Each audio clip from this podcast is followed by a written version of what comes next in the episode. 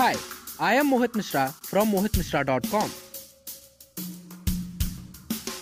You are listening to the MM Show podcast where I will be sharing everything about practical things in becoming 1% better.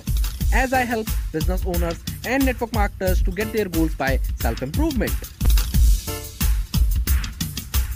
This is a show which gives a lot of tips about mindset, online marketing, social media, and your overall life. So, if you are ambitious business person or one in the making, you are at the right place. Let's get started.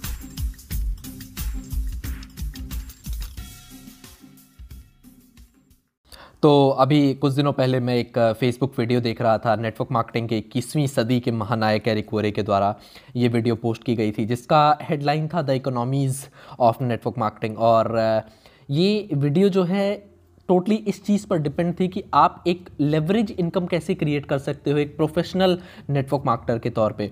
क्या guarantee है कि एक customer जो आज आपका है, वो हमेशा आपका कस्टमर रहेगा? जस्ट अपनी कस्टमर लिस्ट आप चेक कीजिए और आपको इसके बारे में जानकारी मिलेगी। क्या क्या गारंटी है जो डिस्ट्रीब्यूटर आज आपकी टीम में है, वो हमेशा आपका डिस्ट्रीब्यूटर रहेगा? जस्ट आप चेक कीजिए पिछले छः महीने से एक साल के दौरान कितने लोग ऐसे रहे जिन्होंने खुद के लैक ऑफ़ कमिटमेंट की वजह से या एक स्ट्रांग टीम कल्चर ना होने की वजह से बिज़नेस क्विट किया।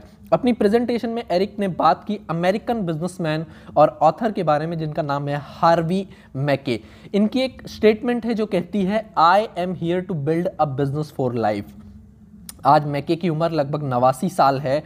उनके बारे में और आप जानना चाहते हैं तो गूगल पे आप चेक कर सकते हैं।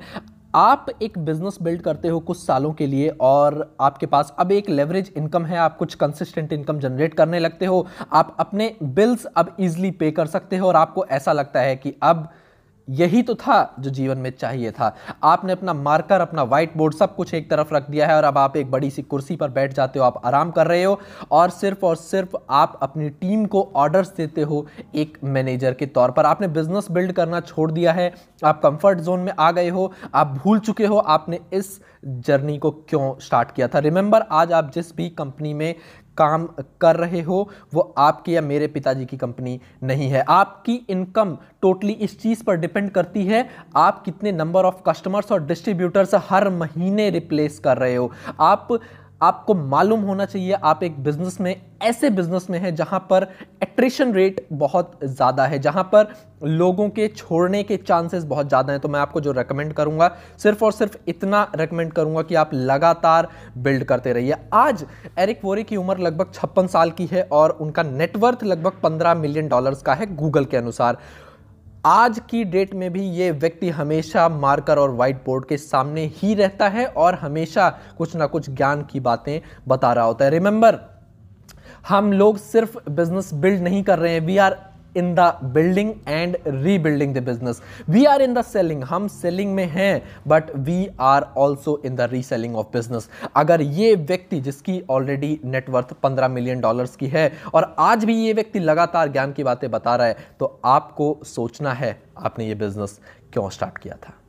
ओके सो ये एपिसोड यहीं पर खत्म होता है। Thank you so much for listening this episode please write a review if you are listening this on Apple podcast और if you are listening it on Spotify make sure to follow there subscribe share this episode with your loved ones. See you guys in the next episode. Till then bye bye